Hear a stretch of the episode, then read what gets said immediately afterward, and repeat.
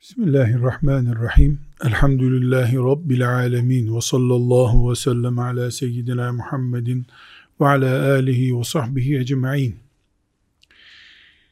Şaia, dedikodu, söylenti, adına ne denirse densin.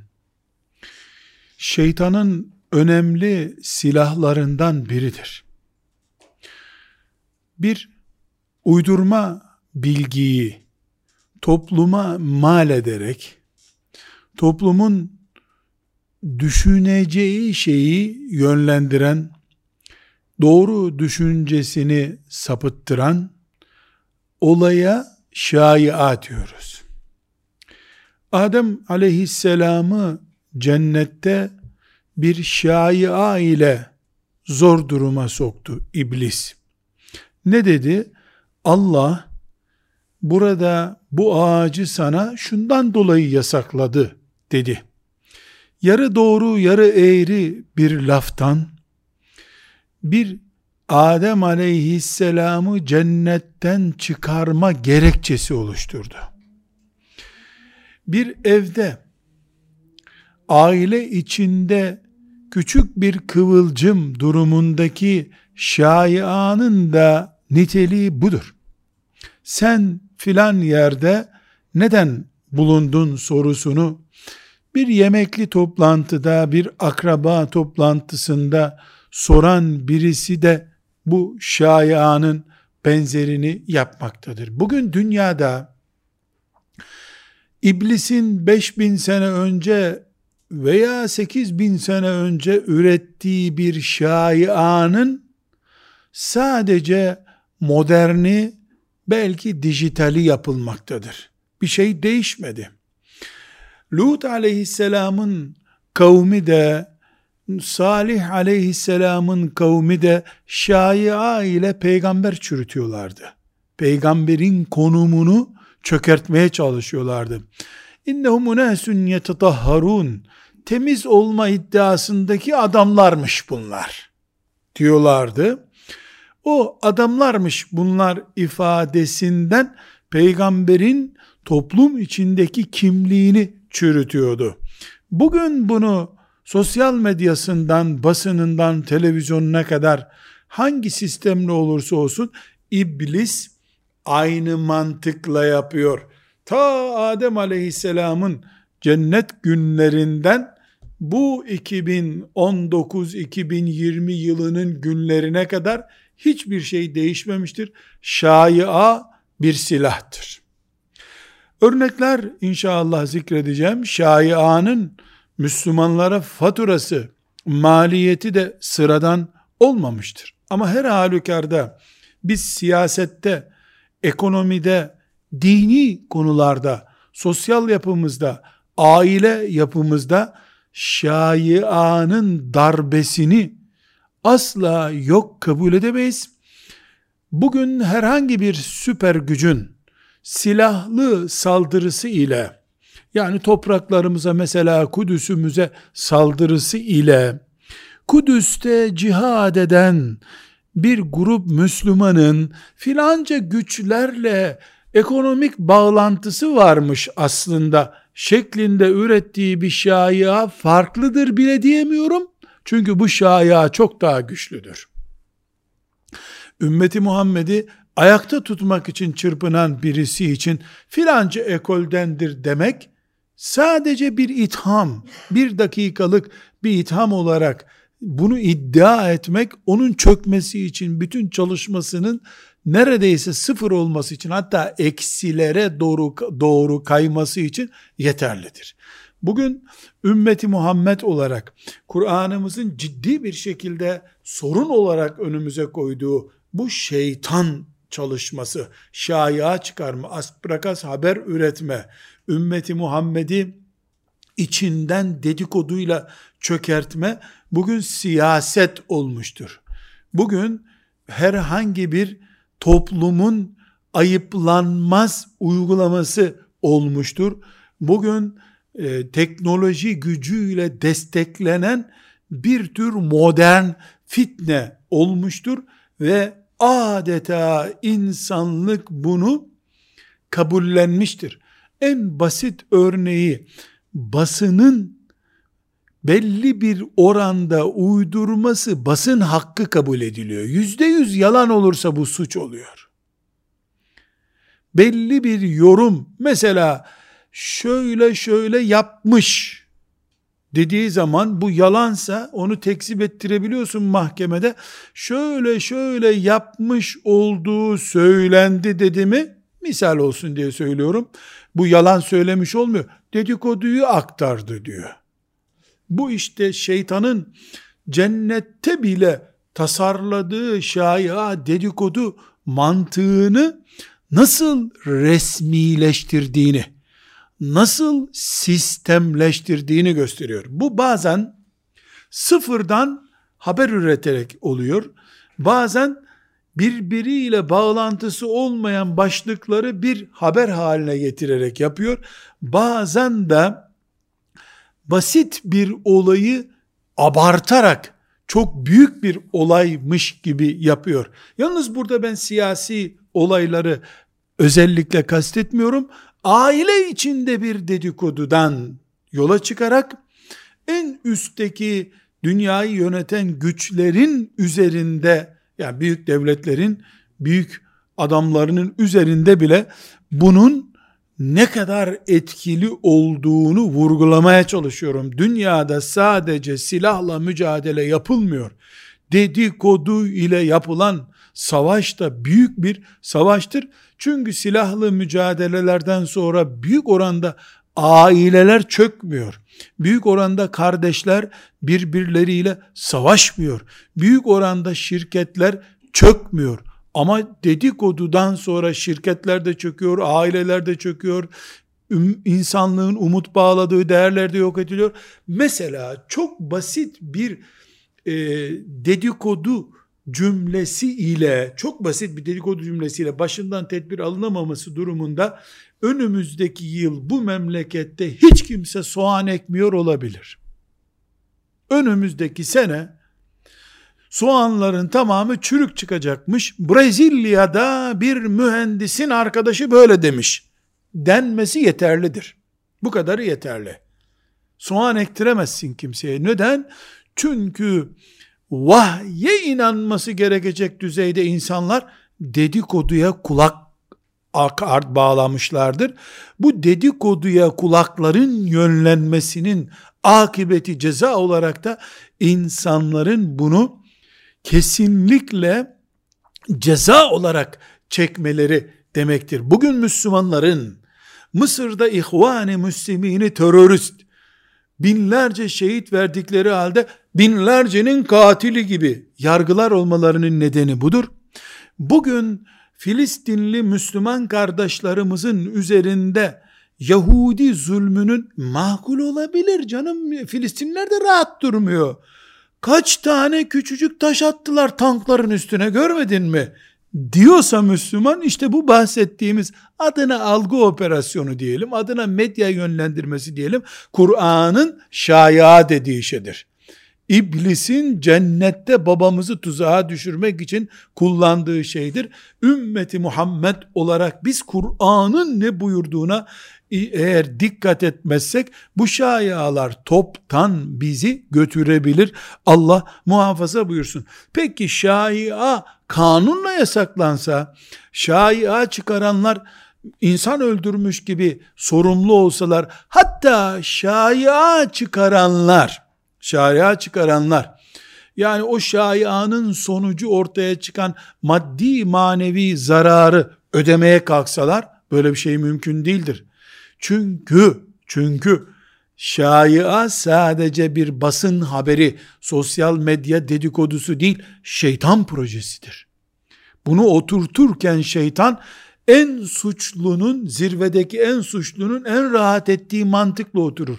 Resulullah sallallahu aleyhi ve sellemin hanımı, anamız Aişe radıyallahu anhaya hayatın ve insanlığın bildiği bileceği en büyük iftira, bühtan takıldıktan sonra onun temel uydurucuları cezadan kurtulmuşlardır. Yandan budaktan o lafa biraz karışanlar dayak yemişlerdir ama. Cezalandırılmışlardır. Çünkü şaia sıradan bir çocuğun yalanı değildir.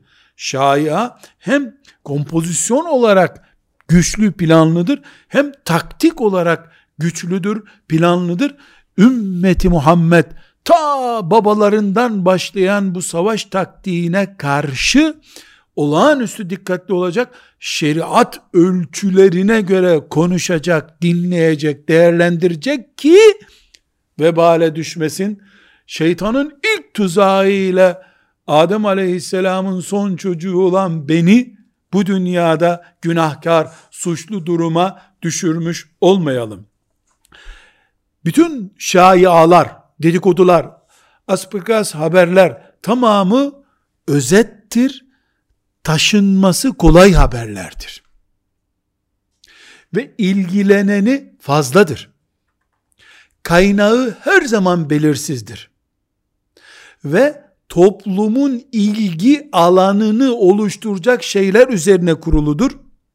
Ve insan ağzından hoparlör cihazına kadar, radyodan yazılı basına kadar, sosyal medyadan faşist medyaya kadar ne varsa hepsiyle üretilebilecek bir taktik üzerinden yürütülmektedir. Dolayısıyla bu kadar güçlü, bu kadar keskin bir savaşı sadece kanun çıkaralım. Bu çıkardığımız kanunla Filistinli Müslüman kardeşlerimizin aleyhinde konuşulmasın ya da Müslüman ailelerin aile huzurunun dağılmasına sebep olacak sözler üretilmesin türünden bir şey söyleyemeyiz. Çünkü bunu üret, bu kanunu çıkarırken, bu kanunu ortaya koyarken bile şaya o kanunu koyanları imha edebilir. Çok basit. Şaia ile ilgili, dedikodu ile ilgili, basın vesaire yoluyla yapılan bir sürü kanunlar var üstelik. Bütün dünyada yani kişisel haklara hakaret suçtur. Afrika kanunlarında bile suçtur. Despot, zalim, kral yönetimlerinde de suçtur. Ama bu uygulanmaya geldi mi herhangi bir avukat mesela böyle bir dava açacak olsa küçük bir şahia ile o da imha olabilir. Neden? Aslında filan şirketle bağlantısı yüzünden bu davayı açtı dendi bitti. Sen ispat edene kadar vallahi billahi öyle bir şey yok diyene kadar bittin. Seçime 10 gün kalmış senin hakkında sen İngiliz casussun diye şaya çıkarmış. Bir mahkeme açıyorsun sen nasıl böyle dersin? Seçimden 20 gün sonra sonuçlanıyor o mahkeme ve senin de seçimi kaybetmen doğal oluyor zaten. Şaya güçlüdür. Çünkü kılcal damarlara kadar nüfuz edebilecek hassas, ince ve yaygın konular üzerinden yapılmaktadır. Şeytan bu konuda çok akıllıca, çok mantıklıca projeler üretmektedir. Ama Allah da Kur'an'ında dikkat edeceksiniz cennette babanızın başına bela olmuş bu projeyi Allah bize tanıtıyor. Dikkat edeceksiniz kıyamete kadar bütün Müslümanlar bu beladan bu musibetlerden korunmayı ibadet bilecekler. Aksi takdirde kanunla şaya önlenemez. Bütün dünyada ta Adem aleyhisselamın zamanından beri insanlık açısından kindar bir düşman muhakkak şaya üretir. Herhangi bir ahmak onu dinler ve geri zekada onaylar. Hangisi o? Siyasette, dinde, insanlar üzerinde, toplum üzerinde, tarımda, ekonomide, nerede olursa olsun bir şaiayı üreten insanlığın aleyhinde bir iş yaptığı için, insanın tabiatın aleyhinde bir iş yaptığı için kindan, kindan kindir, kin sahibidir, düşmandır. Ona inanan ahmaktır, onu onaylayan da gerizekadır, gabidir. Neden? Çünkü Allahu Teala imanımızı anlattığı e, hususlarda imanımızla ilgili mesela ahlakımızın temelini anlattığı Hucurat suresinde bize üç şey öğretiyor. Bu şayalarla ilgili.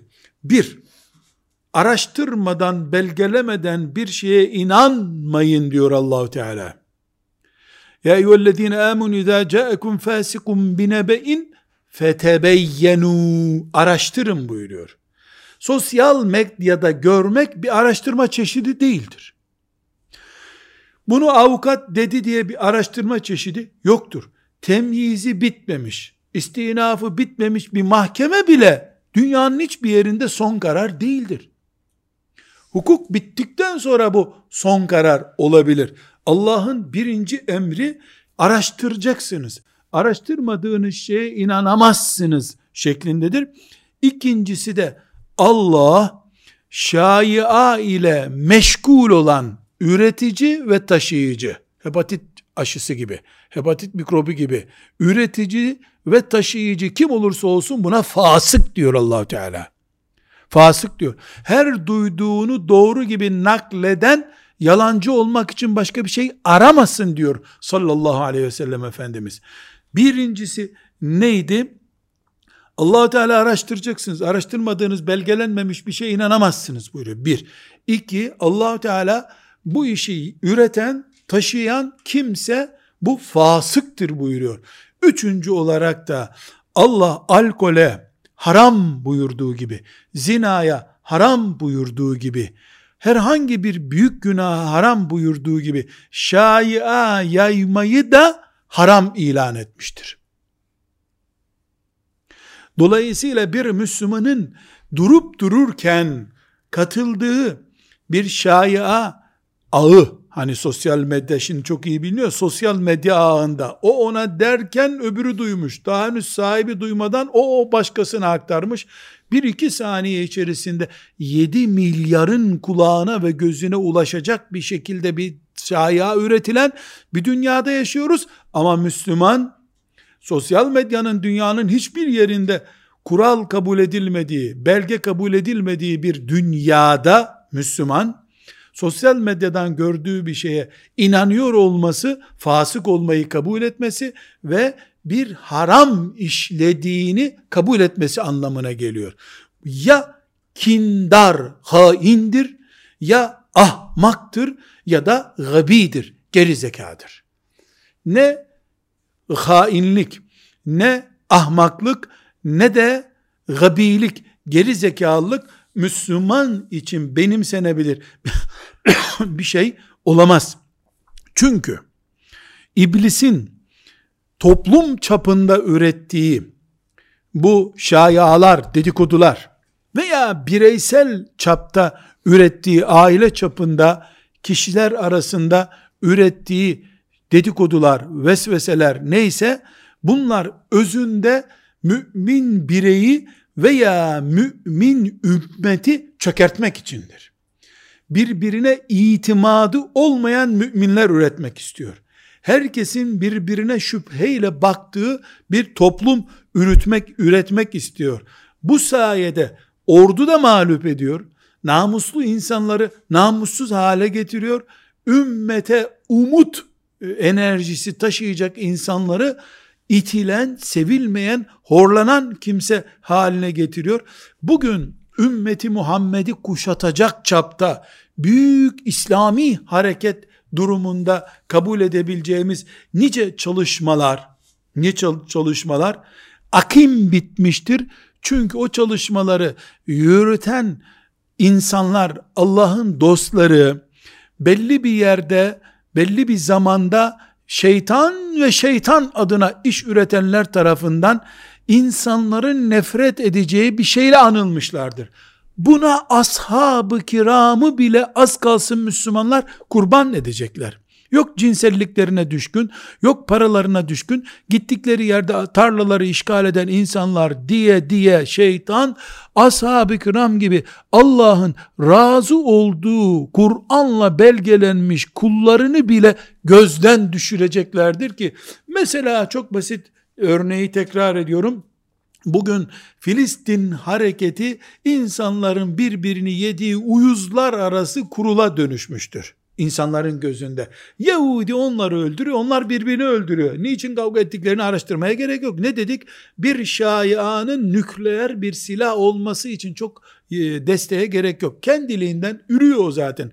Yani mikroptan daha hızlı ve daha yaygın bir şekilde üreyebiliyor. Aynı şekilde İhvan-ı Müslimin ki ümmeti Muhammed'in mezarlığa döndüğü bir zamanda bir tür ayağa kalkmış canlı insanlar e, birliğine benzemektedir. Allah onlara rahmet eylesin. Çoğu şehit olup bu dünyadan gittiler. Kafirlerin kurşunlarıyla ölmüş Müslümanlar için bile kötüydü diyebiliyor. Çok daha basit bir örnek. Hindistan'da, Hindistan'da, Hindistan kıtasında İslam'ı İngilizlerin elinden kurtarmak için siyasete giren Mevdudi'ye başka Müslümanlar Merdudi deyip İngilizlerin ekmeğine yağ demeyeceğim salça bile sürmüşlerdir. Orada ibadetlerin unutulduğu 100 yıllık yaklaşık İngiliz hükümranlığından sonra namazın, orucun, ashab-ı kiramın unutulduğu Hindistan kıtasına ibadet ruhu getirmeye çalışan ve daha sonra da tebliğ cemaati diye bir isim alan mümin kardeşlerimize bin bir leke isnat edilmiş ve Müslümanların gözünde şirret İngiliz oyunu bir grup haline getirilebilmişlerdir. Şaianın gücü silahın gücünden aşağı değildir. Üstelik silahı insan eli tetiğiyle kullanıyor. İblis bizzat kendisi şaiada kullanılacak cümleleri insan beynine aktardığı için şaianın gücü silahı bile ablukası altına alabilecek çapta güçlüdür. Allah muhafaza buyursun. Bunu en basit örneklerinde biz İslam tarihinde ele alabiliriz. Çok basit. Mekke'den ilk defa Habeşistan'a hicret eden Müslümanlar ciddi bir can güvenliği ve istedikleri gibi ibadet etme imkanına kavuştular. Ama müşriklerin mesela 3. 4. yılda gidenler müşriklerin en azılı kudurdukları 8. yılda geri döndüler. Neden? Müşrikler artık Mekke'de Muhammed'le Mekkeliler barıştılar aleyhissalatü vesselam şeklinde casus yoluyla uydurdukları dedikodu şaia orada Habeşistan'da huzur içindeki Müslümanları Mekke'ye geri dönmeye ikna etti. Mekke'ye bir geldiler ki kan gövdeyi götürüyormuş meğer ki. Resulullah sallallahu aleyhi ve sellem Efendimizin yalnız kalmasına, Şib'a Vadisi'nde yapayalnız kalmasına, insanların onu ya bırakın bu adam ne diyor bir dinleyelim bakalım demesine engel olan nedir? Şayadır. Çünkü Efendimiz sallallahu aleyhi ve sellemle günde bir saat uğraştılar. 23 saatte müşrikler sağa sola gidip e, Abdülmuttalib'in e, torunu delirdi. Abdülmuttalib'in torunu şöyle yaptı. Abdülmuttalib'in torunu kainlik yapıyor, sihirbazlık yapıyor diye etrafta bugünkü anlamda kamuoyu oluştular. Bu kamuoyu oluşturma sayesinde de Müslümanları e, yalnız bıraktılar. Müslüman olması muhtemel insanları da onlardan uzak hale getirdiler. Ta nereye kadar sürdü bu? Resulullah sallallahu aleyhi ve sellem daha bağımsız durabilecek, onların pis dedikodularını anında ulaştıramayacakları Yesrib'e gidinceye kadar böyle devam etti. Bu gösteriyor ki e, Efendimiz sallallahu aleyhi ve sellem bu şaiadan dolayı 13 çetin yıl yaşamıştır. Medine-i Münevvere'ye gidildiğinde bu sefer münafıklar ve Yahudiler devreye girdiler.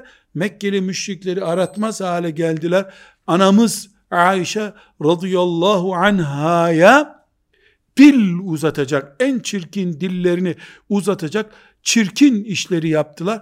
Bu yani Medine'deki sadece bir hadis kitabına baksak Efendimiz sallallahu aleyhi ve sellemin başına artan, ashab-ı kiramın canını sıkan şaialara baksak çatlarız. Yani Efendimiz sallallahu aleyhi ve sellem savaştan sonra e, insanlara pay veriyor. Yani bir tür savaş ikramiyesi, kazanılmış savaşın ikramiyesi diyeceğimiz ganimet veriyor. Henüz bir saat geçmemiş, bir saat geçmemiş Medine çalkalanıyor. Müslümanlar birbirine girecek gibi oluyor. Muhammed kendi akrabalarına fazla veriyor, Medinelileri aç bırakacak. Ya Medine'de ashab-ı kiramın yaşadığı bir yerde Efendimiz sallallahu aleyhi ve sellemin sağlığında adaletin simgesi olan bir peygamberin sağlığında böyle bir şey olur mu demeye fırsat kalmadan iblis projesini tahakkuk ettiriyor. Bugün, bugün herhangi bir dedikodunun sosyal medya sayesinde bilmem şu televizyon sayesinde internet sayesinde az yayıldı çok yayıldısına bakmam bile ben. Neden? Çünkü bu örnekleri ben onlarcasıyla görüyorum. Allahu Teala'nın Kur'an-ı Kerim'de bunları niye ayet halinde önümüze koyduğunu da çok iyi anlıyorum. Unutmuyoruz. İlk insan şaia yüzünden sorun yaşamıştır. Tıpkı insan genleri, el, parmak, kaş, göz neyse bunlar kıyamete kadar insan üzerinde devam edeceği gibi insanın bu şayadan etkilenme, şaya üretme sıkıntısı da devam edecektir. Şimdi şayayı herkes e, kötü görüyor. Dedik ya bütün dünyada kanunlarla yasaklanmıştır. Hatta stratejik açıdan tehlikeli olanlara vatan hainliği damgasıyla hapis cezası bile verilebiliyor. Yalan haber uydurup da işte kamuoyunu rahatsız edecek şekilde bilgi verildiğinde ama esasen gıybet, dedikodu, nemime, iftira ve yalan bu dört şeyin kökünü kurutmadıkça kimse şaya önleyemez. Ya bir hain, ya bir ahmak, ya bir gabi, geri zeka, akılsız bulunur muhakkak. O yüzden yalanın haram ve cehenneme sürükleyen kaygan bir zemin, iftiranın yalandan daha büyük bir zemin oluşturduğunu, dedikodu yapanın cennete girmeyeceğini, dedikoducunun cennet yüzü görmeyeceğini, gıybetin bir Müslümanın ölmüş etini yemek demek olduğunu bilip inanıp bu şekilde algılamadıkça Müslüman şaiaya alet olan taşıyıcı veya üretici birisi olabilir. Şeytan ona maaş vermez o kadar. Ama o şeytan bu alanda istediğini istediği gibi kullanır. Çünkü şaianın ham maddesi yalandır. Zandır dedikodudur, gıybettir, iftiradır. Hepsi bunların Allah'ın haram ettiği şeylerdir. Ham madde serbest, üretip kullanmak yasak. Aa bu neye benziyor? Yani eroin için, afyon için ve diğer uyuşturucular, için ekin yapmak serbest, üretmek serbest, satmak yasak. Mümkün mü bu? Ne olacak ki üreti, üretmesi serbest olduğuna göre satacak. Pazarlamayı da yapacak demek ki. Bunun gibi, tıpkı bunun gibi dolayısıyla mümin gıybetten, alkolden kaçar gibi kaçmak zorunda. Zinadan kaçar gibi nemimeden, dedikodudan kaçmak zorunda. Kumardan korunur gibi yalandan korunmak zorunda. İnsan öldürmekten korunduğu gibi iftiradan da korunmak zorundadır. Böylece e, şaianın dedikodunun kökleriyle oynamış oluruz. Tamamen kaldırabilir miyiz? Yalan tamamen kalkabildiği kadar. Yalan kalkmadığına göre bu da kalkmaz. Ama bizden uzak olur. Tıpkı hırsızlık sabıkası bulunana kız verilmediği gibi iftira eden, şaya çıkaran, dedikodu üreten, nemime yapan, bühtan eden birine de kız verilmediği anlaşılır. Gençler namus denen şeyin içinde ağız güvencesinin de bulunduğunu anlarlar. İslam böyle bir toplum kurmak için vardır zaten. Ağız güvencesiyle iffet güvencesi arasında bağ kurmak İslam'ın bütün dünya toplumlarının üstünde getirilmek istediği ulvi hedefin adıdır. Peki insanlar bu kadar kötü olduğunu her aklın kabul ettiği şaiaya neden sıcak bakabilirler? Her şeyden evvel bu konudaki Allah'ın hükmünü cahildirler, bilmiyorlardırlar ondan. Ama bilse bile kalbinde hastalık bulunan Münafıklar bundan vazgeçmeyeceklerdir. Resulullah sallallahu aleyhi ve sellemin hanımına, anamıza dil uzatıldıktan sonra bu dünyada, münafıklar bunu yaptıktan sonra geriye ne kaldı ki yapılmayacak. Ama Müslüman olduğu halde, münafık olmadığı halde insanın yüreğinde bazı hastalıklar bulunabilir. Haset, kin, tamahkarlık, meşhur olma hastalığı, boş boğazlık bunlar iç hastalıklar. Bu hastalıklar tedavi edilmeli ki dedikodudan zevk almaz Müslüman karakterine ulaşılsın. Çünkü dedikodudan zevk almak da neticede bir hastalıktır. Başkasına ait şeyleri konuşmak, başkasının pisliğini karıştırmak kadar basit bir şeydir. Bundan nasıl zevk alır insan? Pis yürek, çirkin beyin taşıdığı için böyle bir e, sapık anlayış onun içinde olumlu yanıt bulabilir diyoruz. Elbette Müslümanların içinde bu tür şaiaları üretmek için casus mantıklı, zalim, hain kimseler sokulmuşlar. İslam toplumuna sızmışlar var mıdır? Elbette. Bu da var. Bu casusluk dediğimiz şey kıyamete kadar var olacaktır. Medine-i Münevvere bile bunlardan yüzde yüz temizlenememiştir. Nur suresinin 19. ayetinde Allahu Teala bunu bize haber veriyor. Buna karşı hazırlıklı olmamızı istiyor. Çünkü bu var olacaktır. Kıyamete kadar var olacaktır ve insanların içinde bir haberin, duyumun çabuk yayılması da tıpkı havanın yayılması gibidir. Yani pencereyi açar açmaz dışarıdaki hava nasıl içeri geliyorsa kulağa giren bilgiler de bu şekilde hemen beyine gidiyor. Gözün gördüğü şey hemen beyine gidiyor. Sürat bakımından aynı bunlar. Nur suresinin 19. ayeti Euzu billahi mineşşeytanirracim. Bismillahirrahmanirrahim.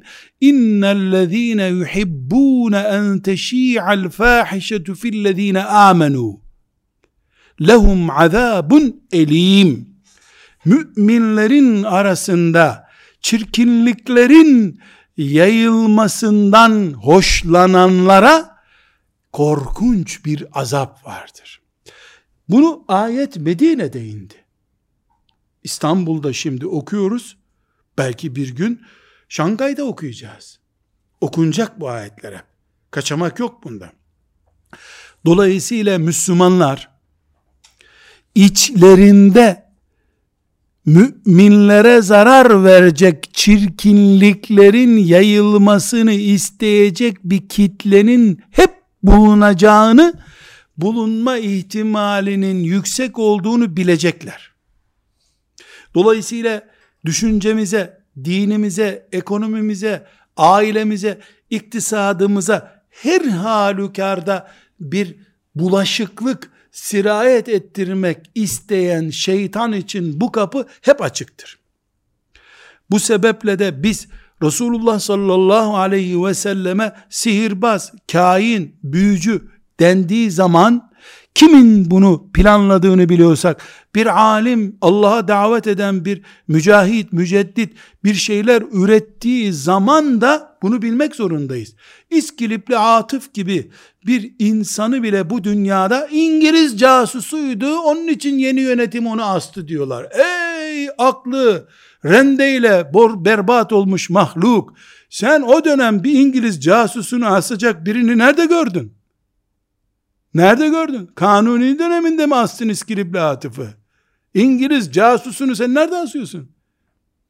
Ama şaya değil mi bu? Üç Müslüman buna inanıyor olabilir.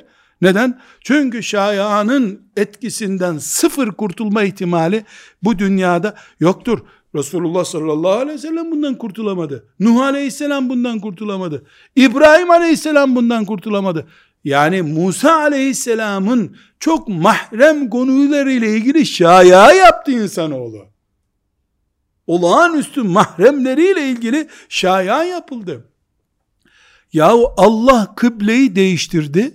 Medine-i Münevvere'de kıblenin değişmesi konusunu bile şaya ile batırmak istediler. Kur'an-ı Kerim'in hemen ikinci cüzünün ilk ayeti seyekulü süfehâ'u minen nas. Ma vellahum an kıbletihim alleti kanu aleyha. Yani sefihler bunu karıştıracaklar hazır olun buyuruyor. Ya Allah hala peygamberini hayatta tutuyor. Ee, hala Cebrail geliyor. Buna rağmen bunu gördüler. Kaç tane bela geldi başlarına. Buna rağmen e, kıble konusunda bile bir şaia yapılabildi. Yapılır. Irkçılık ve daha hutbesinde ayaklar altına alınmış, çiğnenmiş bir şey olduğu halde herhangi bir ırk, velev Arap ırkı olsun, Allah'ın seçilmiş e, bir e, uygulaması olduğu, seçtiği kulları var Allah'ın. Bazı ırklar göklerdedir, yerde değildir. Palavrası yer bulabiliyor. Velev ki Arap olsun, velev ki Kureyş için olsun. Her halükarda Müslümanlar birbirlerinin ismini çağrıştırırken bile filanca filanca adını soyadını söylerken bile küçük bir lakap uydurarak ciddi bir şekilde Müslümanı batırabilirler.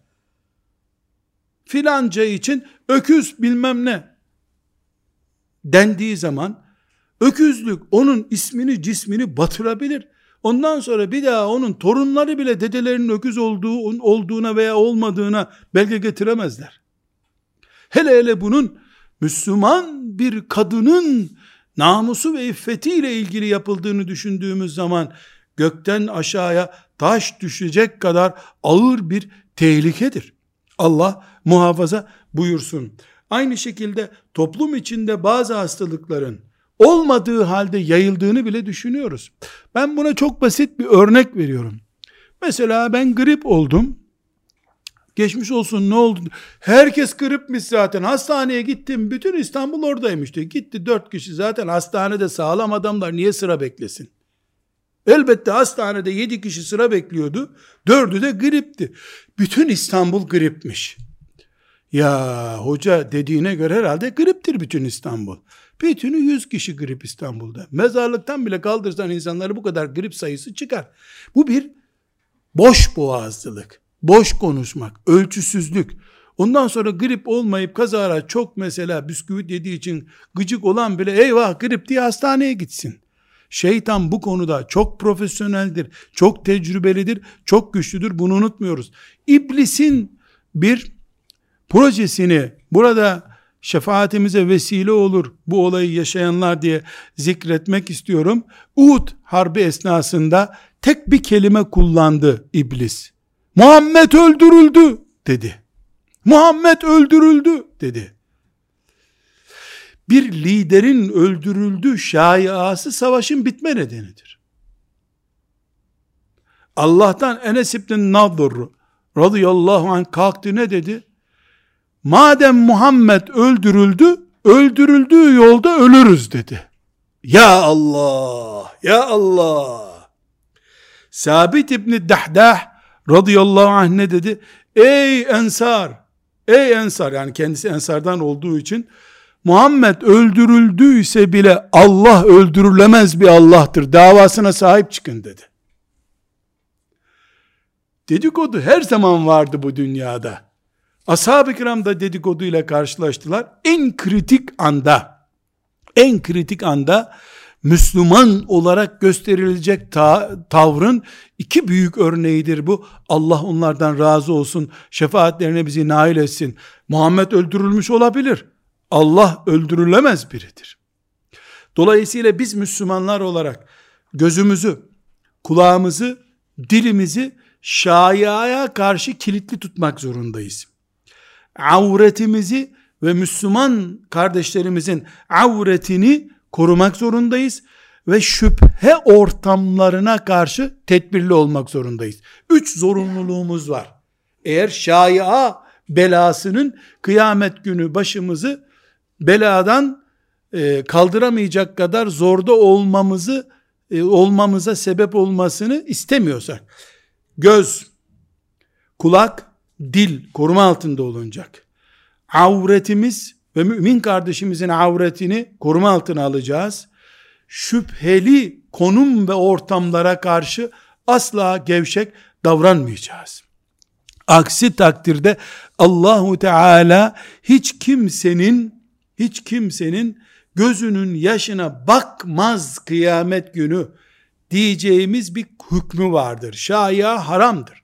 Resulullah sallallahu aleyhi ve sellem Ebu Davud'un rivayet ettiği e, hadisi şerifte buyuruyor ki öyle diyorlar sözü bir Müslüman için ne kadar çirkindir buyuruyor. Öyle diyorlarmış. Bu sözü Müslüman öyle diyorlar demez. Çünkü Müslümanda esas olan hüsnü zandır. Hüsnü zandır. Hüsnü zannını kaybeden mümin filanca böyle diyormuş. Bi'se matiyyetur raculi ze'amu. Ne kadar çirkin bir şey Müslümana. Yani öyle diyorlar demişler. Tweet'te görmüş, Face'te görmüş. Müslüman düzeyi değil bu. Allah'ın şeriatına iman etmiş insan düzeyi değil. Hüsnü zan esastır. Ne zamana kadar? Belgeleninceye kadar. Dedikodu belge değildir. Bütün dünyada belge neye deniyorsa basın belge oluşturmuyor.